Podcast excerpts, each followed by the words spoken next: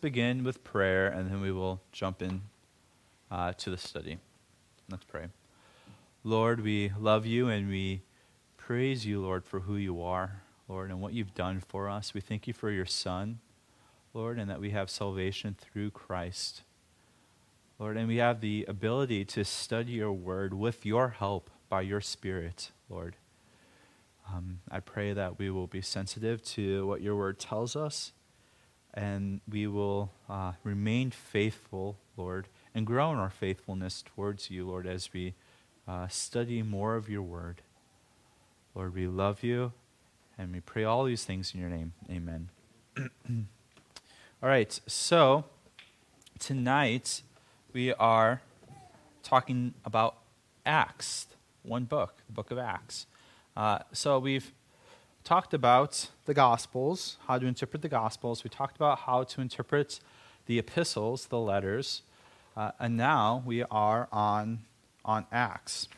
Uh, next week, we will be talking about Revelation. So that's going to be a little bit tricky, how to interpret Revelation with all that going on. But that will be for next week. Uh, so today is a little bit easier than next week. Uh, but it's on Acts. So, Acts is a fun book. It's where we see a lot of just obviously the early church. It's the history of the early church and how the church began at Pentecost. Um, so, it's an incredibly important book. Unlike the Gospels, right, we have several accounts of Christ's life um, with all the Gospels. Uh, but we only have one book like this with Acts. So we don't have several accounts, uh, but we have only one here.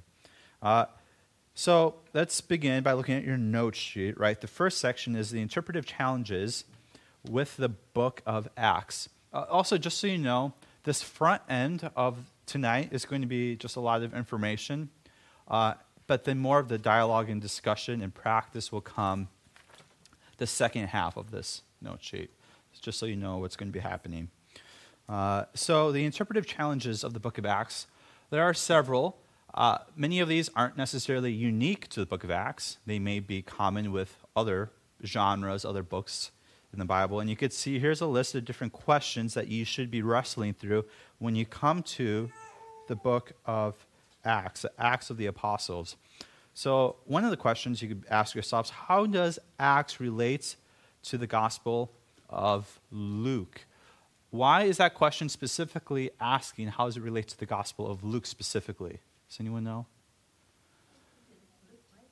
Yes, yeah. So Luke wrote Acts. Um, and so uh, we'll look at it um, in a little bit, the next section actually, how Acts is kind of like a part two of the Gospel of Luke. Um, many people think that they were originally, um, when they were originally written, was seen as one book, and it was, would be circulated through the churches as one book. So, how does the book or the book of Acts relate to the Gospel of Luke? That's a question worthy of discussion. Another one is Is Acts merely a record of what happened? So is it just plain history? Or, is it, or does it also promote the Christian belief about God, theology? So this is an interesting question is how does theology relate to history? When you look at a narrative, a historical narrative, um, specifically one that's in Scripture, right? What is God teaching us through this historical account? We will get more into that a little bit later as well. Why did Luke write Acts? And how does this message relate to us? So, what's his purpose in writing this? Obviously, that's one of the main things we want to get at in the very beginning when we first study any passage, any book, is what's the purpose of it? And then go all the way to the end and how do we apply this, right? How does it relate to us? It's crossing that principalizing bridge that we've been talking about this whole semester, right? Seeing the town in, in their context and then crossing the river into our context. Uh, next question How did Luke organize Acts? There's a nice outline uh, chart in your note sheet that we will briefly get to that shows the organization of it. Uh, and then last question on your note sheet here is, should we take Acts as normative or descriptive? Um, that's going to be a huge discussion as well near the end of this this um, study tonight. Normative, as in when we look at how we are supposed to establish a church here, now, today. Right? What is the doctrine of the church? What, who, um, what are the offices of the church, like elder, deacon, those sort of things? How is the church supposed to be, be, be established? Uh, we go to the book of Acts to see a lot of that, and then also different pastoral epistles. Uh, but the question is when we see it in the book of Acts, is that the way it's supposed to be? Is it prescriptive?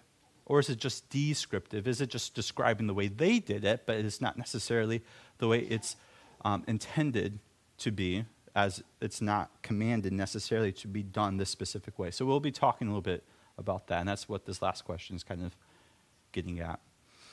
Um, so you could see then next section, Luke plus Acts is one story or one story. Um, both written to Theophilus and you could see he's addressed in the beginning of Luke and the beginning of Acts. We don't really know who he is, right? Was Theophilus was probably a new believer of high social standing who may have given Luke the money to publish these two books. Um, so again, there's not a whole lot of information on him. Uh, and then the end of Luke overlaps with the beginning of Acts. So when you see them as kind of one story, one book. It's just a continuation of what happens next. Um, it's interesting comparing like the end of the gospel with the beginning of um, Acts and seeing how they overlap. They overlap quite a bit uh, with the Great Commission, right? The Great Commission is not just at the end of Matthew, but it's also at the end of Luke, and then it's the beginning of Acts, so that's an overlap there. You see the ascension of Christ. That's an overlap there. So it's interesting with comparing the different details and why Luke um, gave different details at the end of the Gospel of Luke and then different details in the beginning of Acts and how they relate to each other. Uh, this box here on your note sheet, I tried to pull out passages that show the overlap and how they connect. But really, it's so much more. Uh, you read the entire last chapter of the book of Luke, um, of the Gospel of Luke, and then the first two chapters of the book of Acts, and you see there's so much overla- overlapping here and how they connect. Um, so look at the box where it says Luke chapter 24, verse 49, and then skipping over to verse 51 through 52, it says, Behold, I am sending the promise of my Father upon you. This is Christ speaking. Uh, I'm, behold, I am sending the promise of my Father upon you. But stay in the city until you are clothed with power from on high. So he's talking about the Holy Spirit, right? So stay in Jerusalem until you receive the Holy Spirit, is what he's saying. Then skipping down a verse, uh, two verses, it says, Then while he blessed them, he parted from them and was carried up into heaven and they worshiped him and returned to Jerusalem with great joy.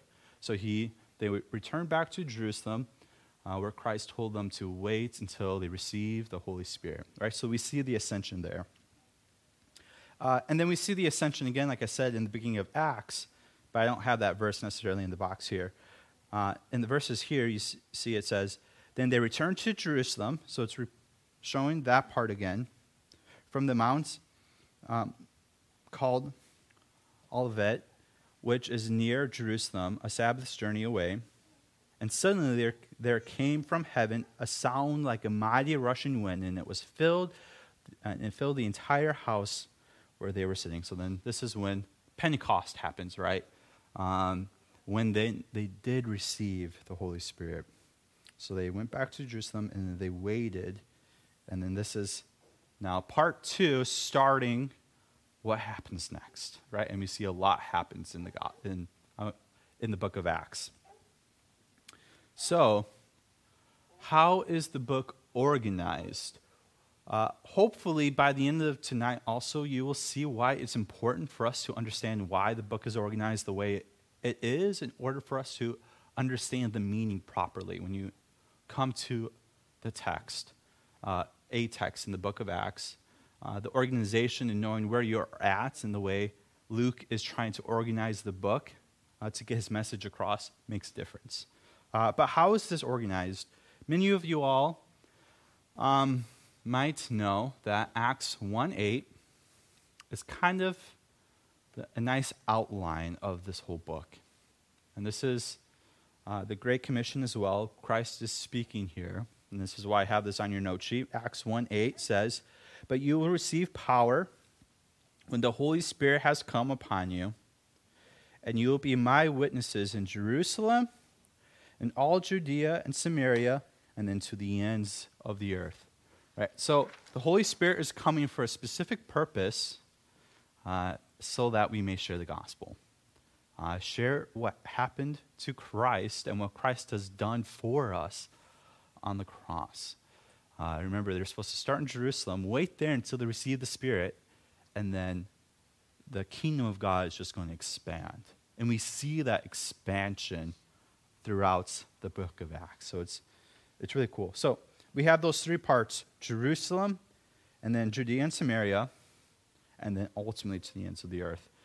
Um, so you could see on the next page, on page two, I got this uh, chart from the Grasping God's Word uh, book. You could see on page 298, I have that on the bottom there. Uh, I thought this was very helpful, where you could see on the location column, you have the different locations um, Jerusalem, Judea, Samaria, and to the ends of the earth, uh, following the outline that Acts 1 8 gives us.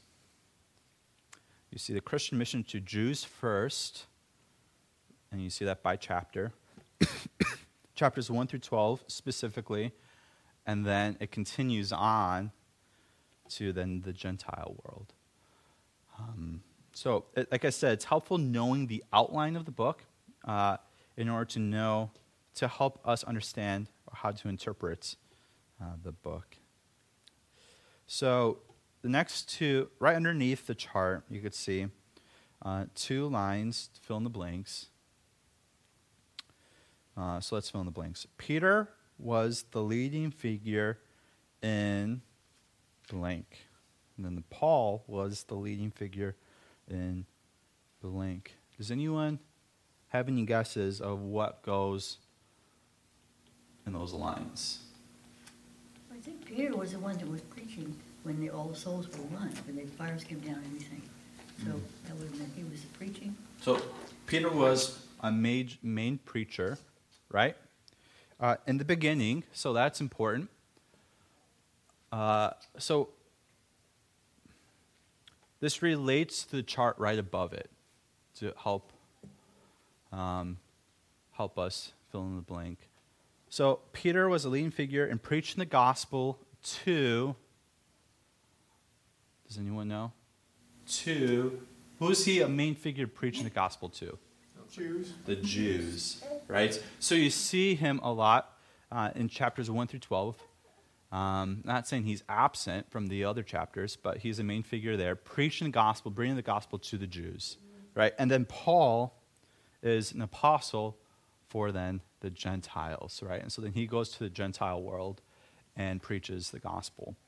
Um, and so that's why in chapter 13, in the second half of the book of uh, Acts, you see then Paul's first missionary journey going out into the different regions in the Roman Empire, uh, starting with the Galatia territory um, during his first missionary journey.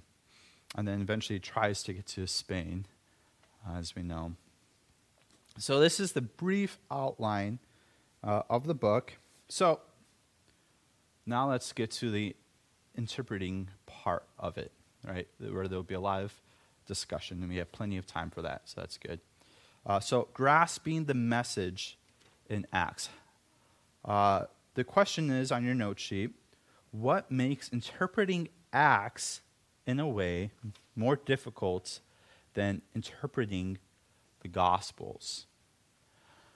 Um, it's kind of open ended uh, with this, the way this question is laid out. I am looking for a specific type of answer, though, so I want to see if we could get to it. But there could be several right answers still, the way this question is laid out. So, first question to you all based on your experience, do you think it's easier or more difficult or really the same in interpreting the book of Acts versus the Gospels? Based on your guys' experience, what do you guys think? I would- I would say it was harder. You always thought it was harder. The Gospels all uh, give you most of Jesus' activities. And Acts sort of gives you the activities of those who are followers who are trying to lead others to Christ and like, like Peter and Paul and, and others. So it's a lot more going on with the, gos- with the apostles. Mm. And everything in, in most of what's going on in the, especially John, is about Jesus. Matthew too, all of them, but this one is really about all, he's gonna work after Jesus has gone to heaven. Yeah. So you're saying the book of Acts is more difficult, is what you're saying, than the Gospels, you think, in interpreting for you because there's more going on? Not always, mo- it, it's clear to me pretty much what I'm reading, not always, but some, but it's different people and not Jesus. And when you, about Jesus, you hear a lot of the same things in each of the Gospels Sure. about Jesus. Yeah. So- So since there's several accounts, Yeah. it helps uh, bring out the picture a little bit more, of, of more of a holistic a story of what's going on. And you put them together and you put the pieces together. Um, obviously, this question is is also written um, in a way that uh, suggests Acts is more difficult, and you may not think Acts is more difficult, and that's fine too. I'm not saying it's objectively more difficult, uh, but I want to demonstrate why I think it is. What are some other thoughts based on your guys' experience? What is more difficult, or is are they the same?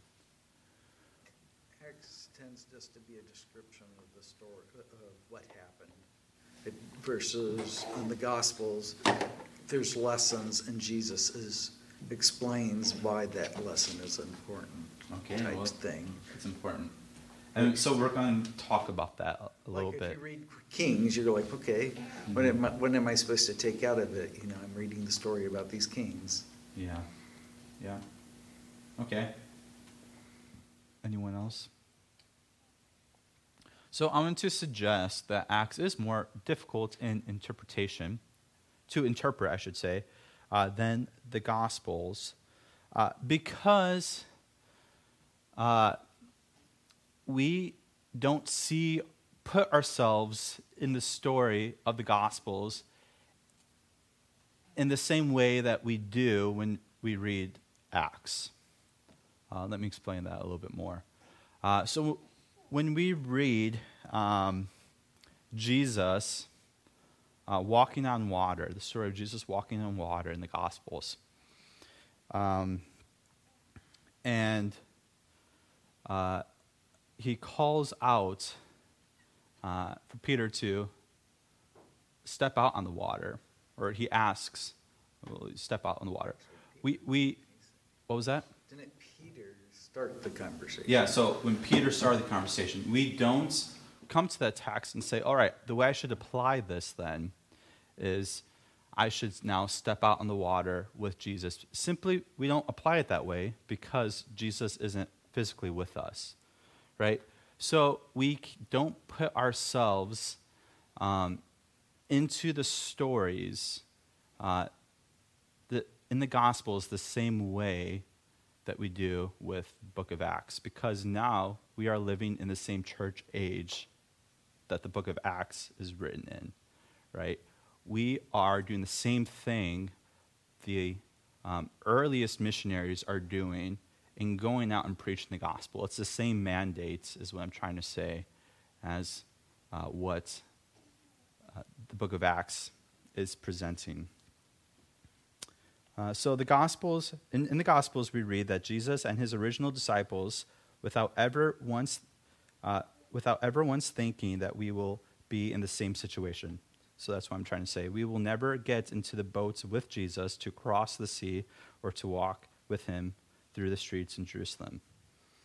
Um, so the next question kind of builds off of this question uh, on page two. Is the book of Acts then, we're getting back to this, is this normative or descriptive in nature?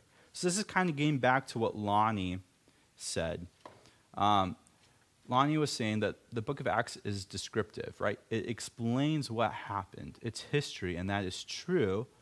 Uh, so then, when we come to interpret the book of Acts, how do we know what we are supposed to pull out as commands or as uh, prescriptive rules in how we are supposed to run the church, what the church is supposed to look like, or are these just descriptions in what the early church looked like, but doesn't necessarily have to look like that today? Um, so that's the question, and that's very difficult to answer. Uh, does everyone follow with what that question is asking on the, the last question, page two? I always have a way of making it sound more difficult than it needs to be. So, is the book of Acts normative? As in, is it. So, when we see baptisms, for example, all throughout the book of Acts. Um, does it have, is it, are those baptisms showing how it's supposed to normally be done in a prescriptive way, saying this is how you baptize people, or is it simply just describing? Um, so, are we supposed to pull out theological truth in its teaching, or are we just learning about history? Don't we baptize for the same reason? We baptize for the same reason. They, did. not have baptism like we have here, but they had rivers, and there's still people being baptized in rivers. Yeah, yeah. And it's, it's the same, seems to me that most of what we do is based on how we learn from the here. Wouldn't that be the, the way to learn, and the way yep. to preach, and the way to try to win souls? Mm-hmm. Yeah, so uh, the mission is the same, right? Uh, it might help when we get to some examples, right? Uh, which would be on the next page so you could see a little bit of what we're talking about. Uh, so there are, I have on here four helpful guides to determine the difference between normative and descriptive. So, because what I will suggest for the answer to the question on the bottom of page two is the book of Acts normative or descriptive in nature? I would say it's both, right? Some parts are prescriptive or normative, and some parts are descriptive. Some parts of the book of Acts is telling us how we should run the church, how we should preach. And some parts are simply just describing what they did. So, how do we know the difference is really the question we have to get at. Uh, if it is both, it's not an easy 100% one or 100% uh, the other. It's not 100% normative or 100% descriptive. Right? If the book of Acts was fully, fully only descriptive, what would be the point of us even reading it as Christians? The point maybe would just to learn history, but would have no bearing on our lives if it was fully just descriptive. See what I mean? But if we say it is normative in telling us how we should act as believers, then we need to be able to pull out those theological truths. Um, so, helpful guides to determine the difference between the normative and descriptive uh, components or passages in the book of Acts. Uh, first, a helpful guideline is look at what Luke intended to communicate to his readers. So, um, that should be obvious, right? That's where we always want to start. What did the original author mean when he wrote what he said? So the question is what is the main purpose of the passage? Here's a good quote from the book I was looking at as I was preparing this that I think is helpful. The intent of the author should take precedence over our own curiosity when looking for what is normative in Acts. There are many times we're reading a passage, and I might mention something that is interesting to us, that's just a description about something, that's not what the book is intended or the passage is intending to even talk about. And so sometimes we could get distracted talking about this because we're curious, whatever it may be. Right? So we need to know what the intent of the author is in communicating what he's trying to communicate in order to uh, understand what is are normative in the book of Acts. So everyone turn to Acts chapter 8. Um, Acts chapter 8, and we will look at this as an example. We'll read through this entire chapter together and talk about it. All right. So I'm going to ask for some volunteers to read to read some of this. Um, is anyone able to read verse 1 through uh, verse 13? 1 through 13. All right, Elizabeth. And then who wants to pick up verse 14 through 25? 14 through 25. All right, Tom. And then 26 through 40. We'll do the rest of the chapter there.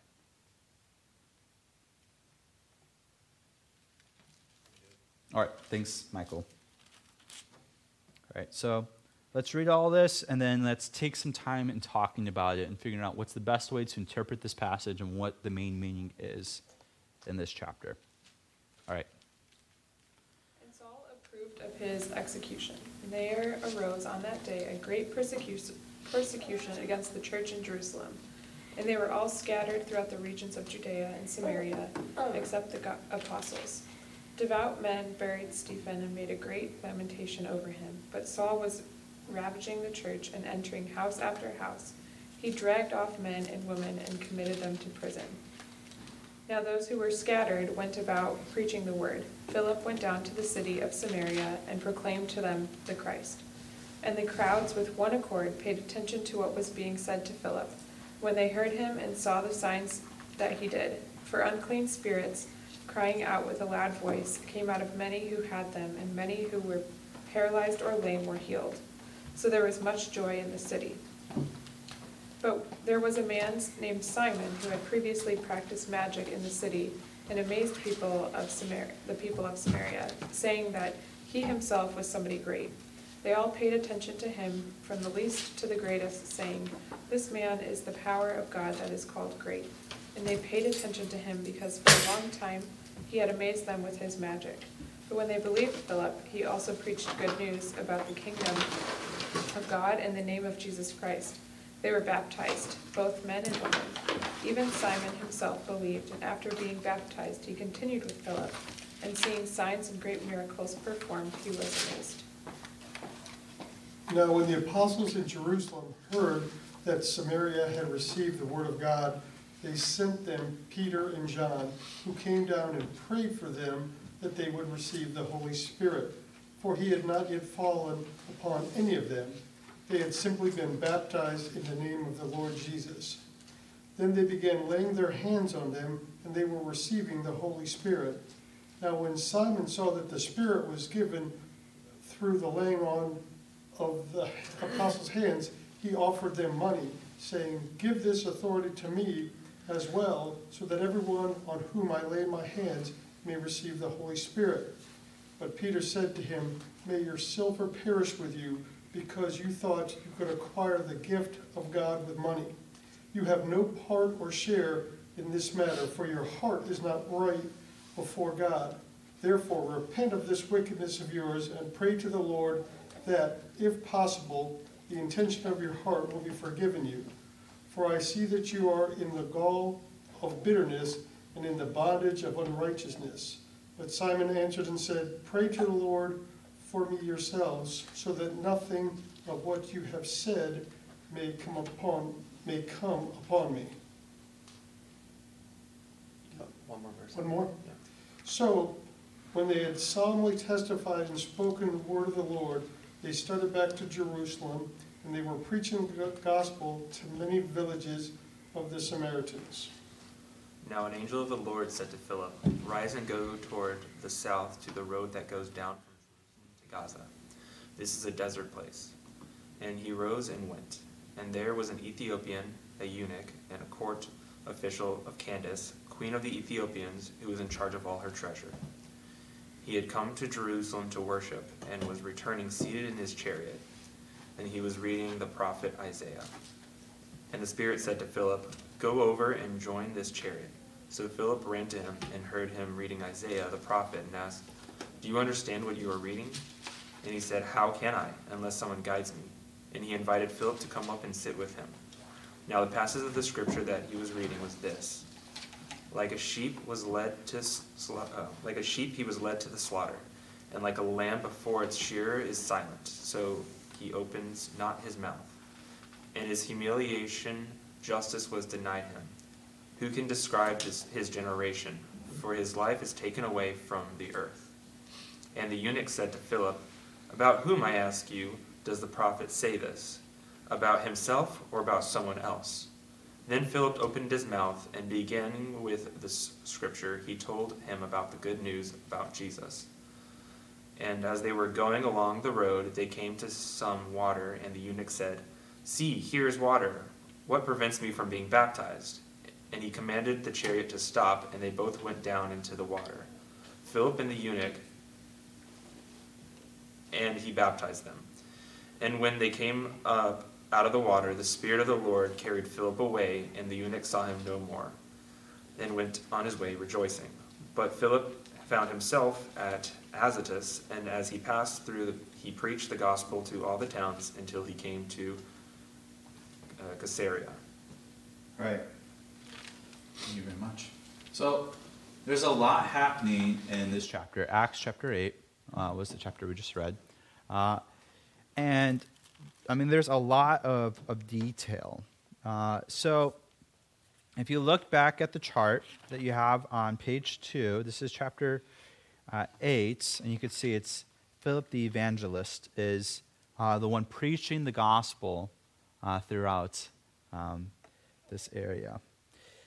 And remember Acts chapter 1, verse 8, where we see the gospel starting in Jerusalem and then it expands a little bit more. And then uh, later on, it's going to expand to the ends of the world, uh, to the ends of the earth, with Paul to the Gentiles. Uh, so, if you guys were looking through this as we are, uh, what would you guys say are some of the main ideas? What's the main purpose in Luke writing this specific chapter? What's being pulled out uh, here? What are some of the main ideas? You can't buy faith. Okay, you can't buy faith. Um, look at how the book is outlined, right? Knowing um, kind of the thesis in a way, Acts 1 8. What is Luke trying to show uh, throughout this chapter? Uh, yes? Yes? Isn't he trying to show Theophilus what Christianity is and who Christ was and how to proceed and how to receive, receive Christ and all the different things that, that he wants him to know? Yeah. And there's so much going on in Acts of all the different people they run, and it just amazes me when you read it. Mm. And uh, it's still going on, but I think- Yeah. Yeah, and, and so you're, you're completely right.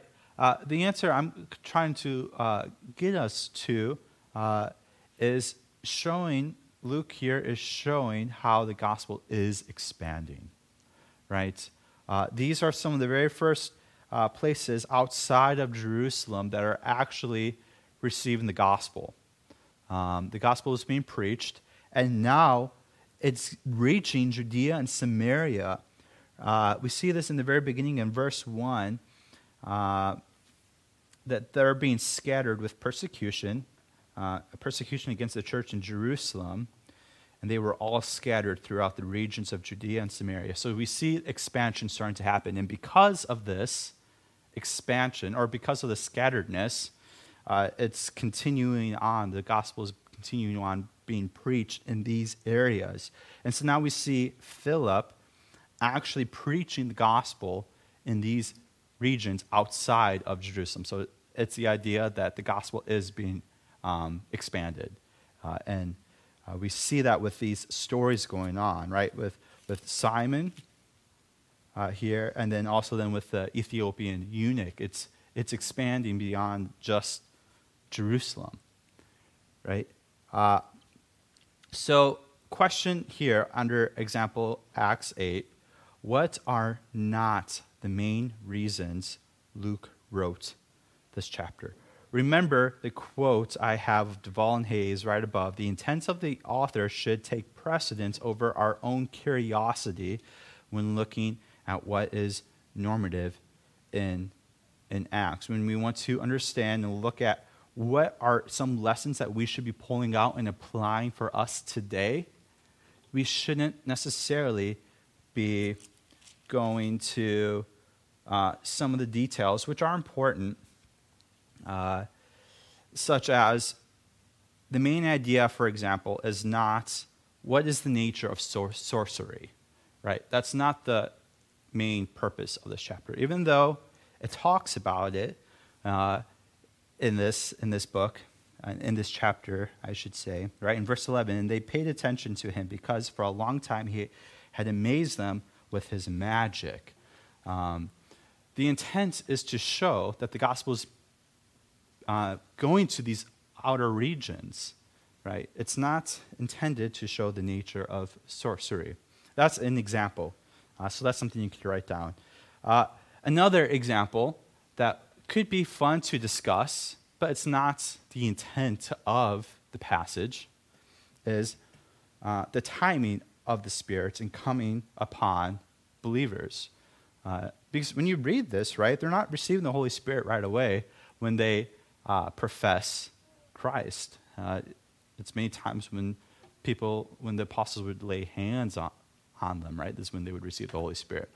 Uh, so that's worth talking about, but that's not the intent either of this chapter, right? So that's kind of what I want us to see. Uh, and also, what's interesting here, uh, Simon, right? In verse 13, it says, And Simon himself believed, and after being baptized, he continued with Philip. So, Simon, this person who practiced magic, right, uh, believed and was baptized, and after being baptized, he continued with Philip. And then later on in this chapter, you kind of wonder wait, did he actually give his life to the Lord? Uh, because then we see him being confused here uh, and saying he wants to buy the Spirit, right? And uh, in verse 20, and Peter said to him, uh, May your silver perish with you because you thought you could obtain the gift of God with, with money. So it's worth talking about, but it's not the main idea of this chapter to say, to discuss whether you could lose your salvation um, there's better passages to go to to have those types of discussions. Uh, but, right, this is why I want to show that uh, based on our own curiosity with some of these details which are important, that's not, um, that does not mean we should look at those and have those take precedence over what the author intended to communicate in this chapter, right? What did Luke intend to communicate is what we should always be asking. Uh, and I would propose he's intending to communicate to show how the gospel is expanding. Because we see that's how he laid out his entire book, right? And so there's a fine line we need to walk there and not just dismiss things and say, well, they're just not the purpose, right? Detail is important. I don't want to make it sound like I'm not saying that. Uh, but we don't want to uh, just go down rabbit trails, which, which are not intended to go down either But didn't the author intend something with the particular details that he is providing? Yeah, a lot of times. Uh, but that's why we need to ask, I though, mean, what is Because the you're saying the overarching intent purpose? is the big thing, Yeah. but d- did he have any intent in the small part? Yeah, I mean that's a good question, and we should be asking that question as we read through it, right? When, whenever maybe you're telling a story, you add details. Some details are important, some details are just descriptive, and that's what we're trying to get at, right? Are these details just descriptive, or is he using these details to show us what's prescriptive, to show us what, how we should be living, what we should glean from the text now in order uh, to help us grow as believers. So that's, that's the struggle. Help us know what's true and what's not, to Mhm. discern, discern the truth, like they had to do with him. Yeah. So the question is, what details help us with that? Are, do all the details, or some details just descriptive of what's happening and what was like? But we have to also be careful to interpret the details on a, via, via our bias. Mhm. You know, as a Baptist, we're saying, well, of course it's not loss of faith, because our bias is that's Because we have a theological conviction. conviction that somewhere else it says this, but so therefore we will ignore this. Mm-hmm. And, uh, you know, uh, uh, we believe you get the Holy Spirit on, on accepting Christ, but this, even though this one shows that they got it when the apostles laid hands on him, that goes against our bias that, you know, this doctrine that we've held. Yeah, yeah. Uh, so some of these things, right, I would say are not normative, as in it's not normally this ca- this way. Things don't normally happen this way, such as the laying in hands. What's normative is people receive the Holy Spirit upon salvation. We see that. Um, so that's why it's important, right? There's a difference between what's normative and how what we should glean from the things that are normative in order to form our theology, and versus just what's descriptive. And that's what's that's what's tricky in determining the difference sometimes in these chapters. So, uh, so we said a couple things uh, that are not the main reasons uh, Luke wrote this chapter. Uh, next question is What are the main reasons Luke did then write this chapter? Uh, What are the main reasons Luke wrote this chapter? We kind of already talked all about this, right? Um, you could write something like that the gospel began to leave the exclusively Jewish territory, right? Philip's message is received by a Samaritan and then by a eunuch, um, both who had been considered ritually unclean by Orthodox Jews. Right? So we see the expansion of the gospel. Um, and we see that as being one of the main reasons Luke wrote this based on how uh, we see how he outlined the book, right? As I had said earlier. All right. Uh, there is a lot there. Are there any questions or comments on what was just discussed? You guys see the importance of this, right? This is really important to determine what's just descriptive or what's and what should be normative for us as a church today based on the details in this because Acts is one of the main books we go to to set up the way we do church. How do we know we are being faithful believers by gathering together, doing church government the way we do it?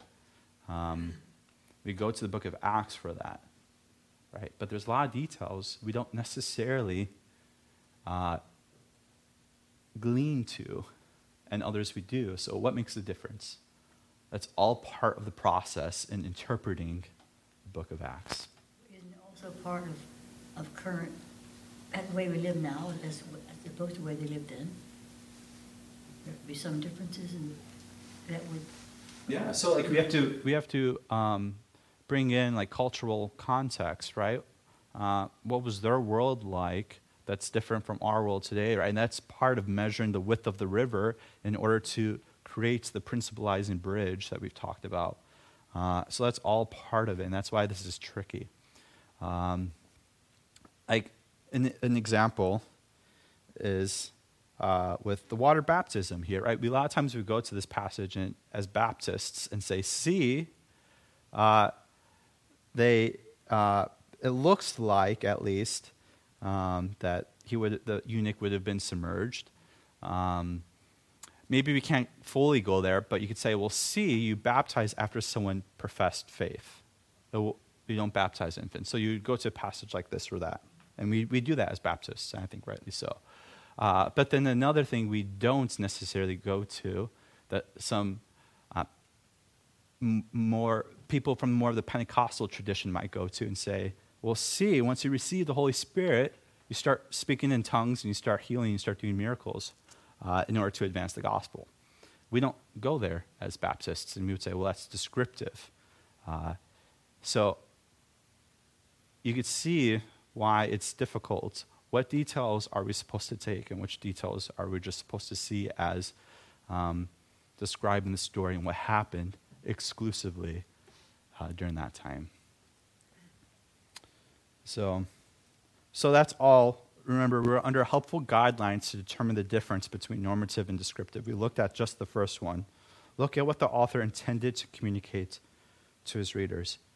We saw Acts 8 as an example that Luke intended to communicate that the gospel was expanding. That's the main idea.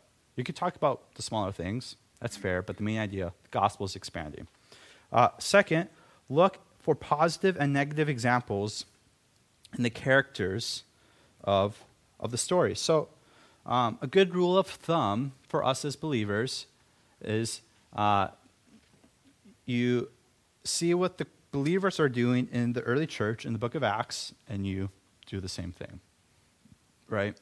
Uh, that's an oversimplified answer because then the question becomes well, what about the, the sign gifts again, as I had mentioned? Uh, are we supposed to uh, start speaking in tongues? Are we sp- supposed to start healing the sick the same way these Christians were in the book of Acts?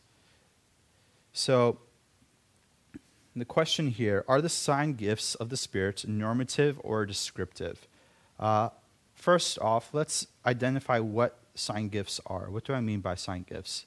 Uh, sign gifts are a distinct group of the spiritual gifts of the Holy Spirit, which are more of the, the physical manifestation of speaking in tongues, healing, prophecy, uh, those sort of things, which we would say are, maybe are more um, expressive in manner. And spiritual gifts at large include those, but then also our um, gift of preaching, gift of hospitality, um, and those other, other things as well. So we're talking right now about the sign gifts, right? We see a lot of these wonderful things happening when people receive the Holy Spirit. So, how do we know whether they're intended to be normative? And if they are, then we should be practicing them or simply, how do we know they're just supposed to be descriptive and that's what was happening then? Um, but we don't need to do it since it's not, it's not normative. Um, what, what do you guys think? I guess it's that since we don't see it every single time, that it is just descriptive and not normative. Like the Ethiopian eunuch did not all of a sudden speak in tongues when he believed. He wanted to be baptized. Yeah. So it's just descriptive. Yeah. Years ago, when I came into Christian, my pastor there, uh, someone had wanted him to start tongues in our church. He said it was no longer applicable, and because it's a waste of time if no one can interpret. Mm. In Yeah. most cases, no one can interpret. Yeah. With So we never did, but it it caused uh, some dissension in the church for a while. Yeah. Any other thoughts? I think you guys are right.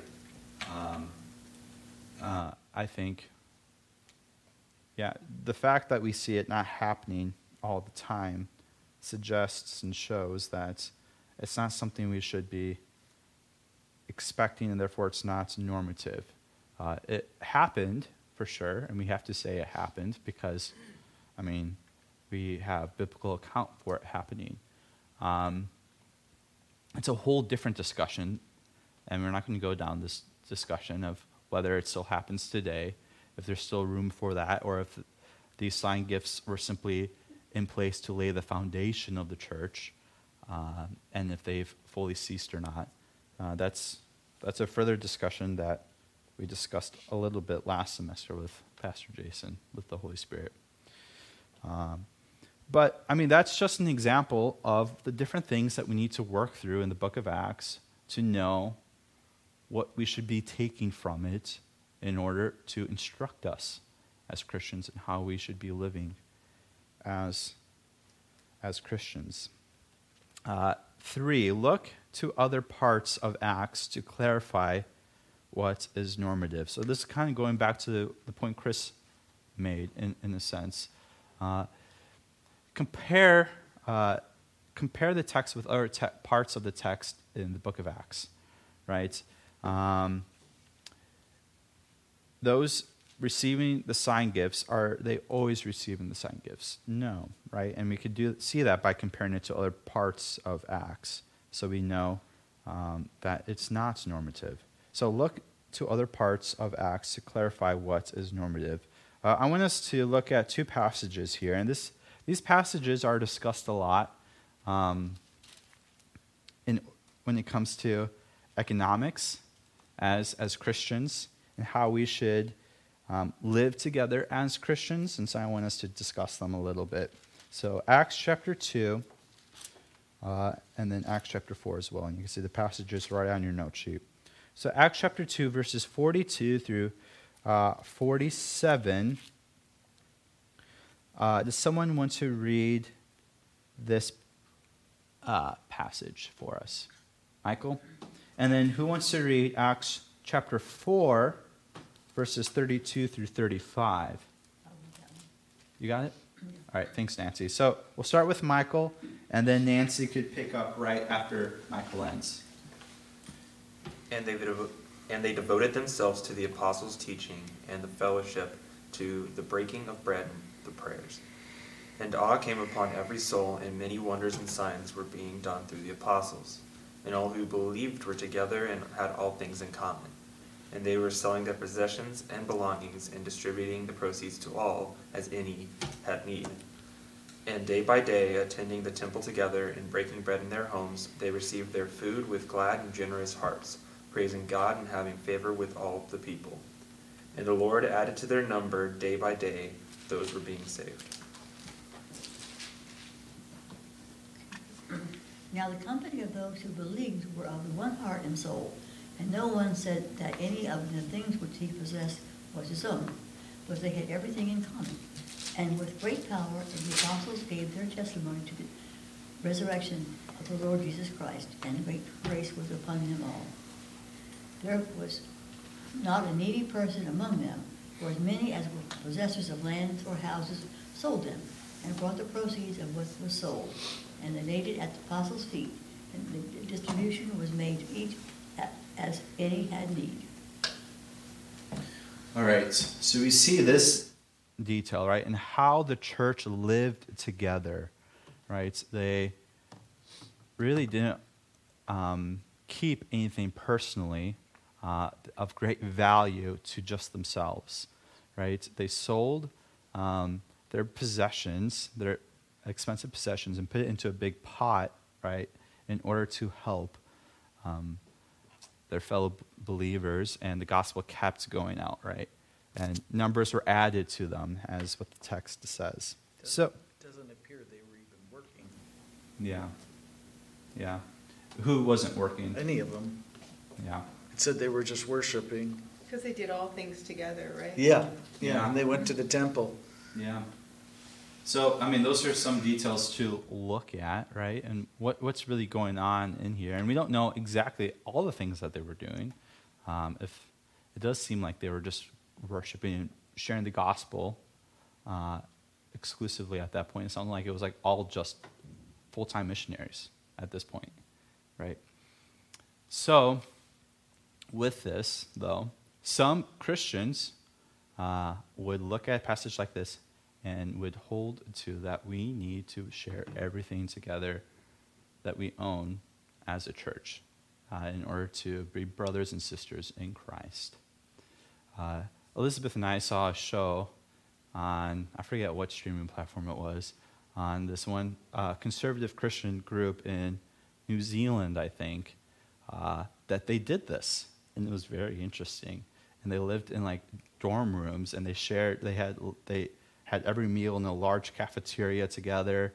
All the women did all the cooking for everyone there. They did all the laundry for everyone there. It was all communal, um, and it was uh, very interesting. And it was weird for a lot of us, right? Because we don't do this. Uh, but they were trying to. They saw te- texts like this in in Acts, and they were applying them as them being normative, not just descriptive. So the question is are these passages normative or descriptive? How do we know? Right? How do we know when we are trying to build the theological principle when interpreting passages like this? Well, I think obviously we all know that we would hold to these being descriptive because we don't live like this uh, right now. Um, but why? Right? Because we don't have apostles. Okay, because we don't have apostles. They put the money at the apostles' feet, so they had somebody who was the, versus the Jim Joneses of the world who would probably, you know, use that power inappropriately. Okay, so that, that's a good thought, right? We don't have apostles today. Apostles have ceased, and that office doesn't exist anymore. Um, uh, point three, right, or number three says, look to other pa- parts of Acts to clarify what is, is normative. I think the story uh, of Ananias and Sapphira in the very next chapter, in chapter 5, shows that it's not normative because I think this passage shows that uh, Ananias did not need to give up his money. He did not need to sell his land.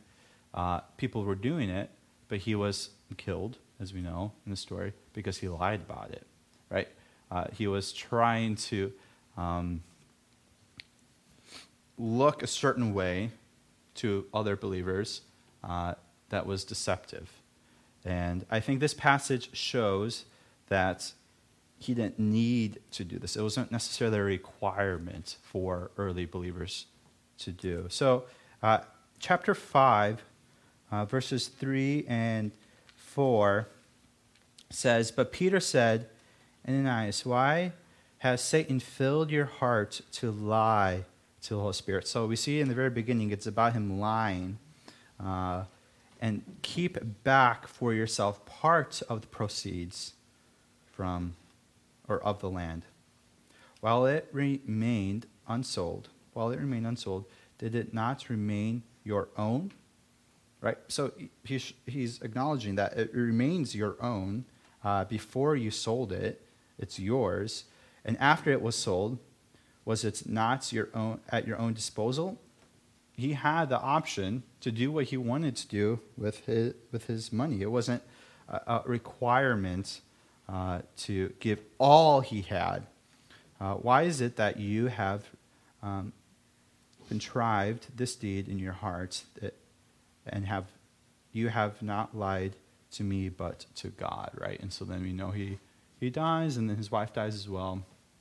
Um, and so I think by comparing the passages that we re- read with other passages like this, it suggests that um, it wasn't necessarily mandatory. And also, was I don't remember what book it was, but the, the Lord's Supper was like a big problem because like people were coming in with full bellies or you know or eating like big things when meanwhile the slaves are coming in. And so just the getting the slaves are scraps. still having their jobs, right? And they're still coming in, so they're not obviously they're not selling everything to be in in this commune, you know, and just doing everything all together Mhm. because they're still slaves. They couldn't. Yeah, yeah. Yeah, so we could look to other passages like that potentially, even though that's specifically on communion, right? And they were getting drunk with wine, and there were some issues happening there. Uh, but comparing with other parts of Scripture, that helps us interpret passages like this, right? That we don't have to live in this way as believers. It was not normative, it was descriptive in what, what they were doing. Um, so. So I think that's, that's helpful. And then lastly, number four, look for repeated patterns and themes, right? So what are the repeated patterns and themes happening throughout the book of Acts? Um, and we know then those are the ones that are important, right? Repeated pattern is it's that the Holy Spirit is working in us in order to proclaim the gospel. We see that because uh, Christ himself told the apostles to wait in Jerusalem until they received the Holy Spirit before they were able to go out and preach the gospel. Right? And then we see it's the Holy Spirit you receive uh, when you uh, repent and believe and are baptized. So, so these are some of the themes we see, and those are the things that we know are important and the main purposes of the book. So look for the repeated patterns and, and themes throughout the book of Acts. Um, any final comments or questions?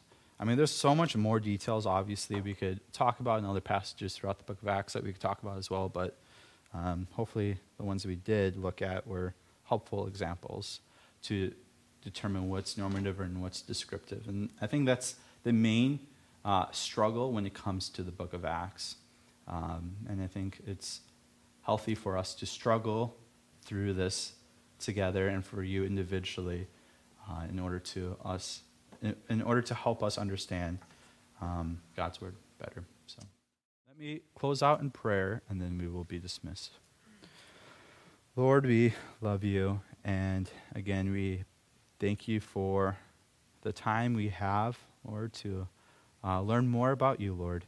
Uh, and we pray that as we grow in our knowledge of you, Lord, our um, love for you will, will grow as well. Lord, we love you and we pray these things in your name. Amen.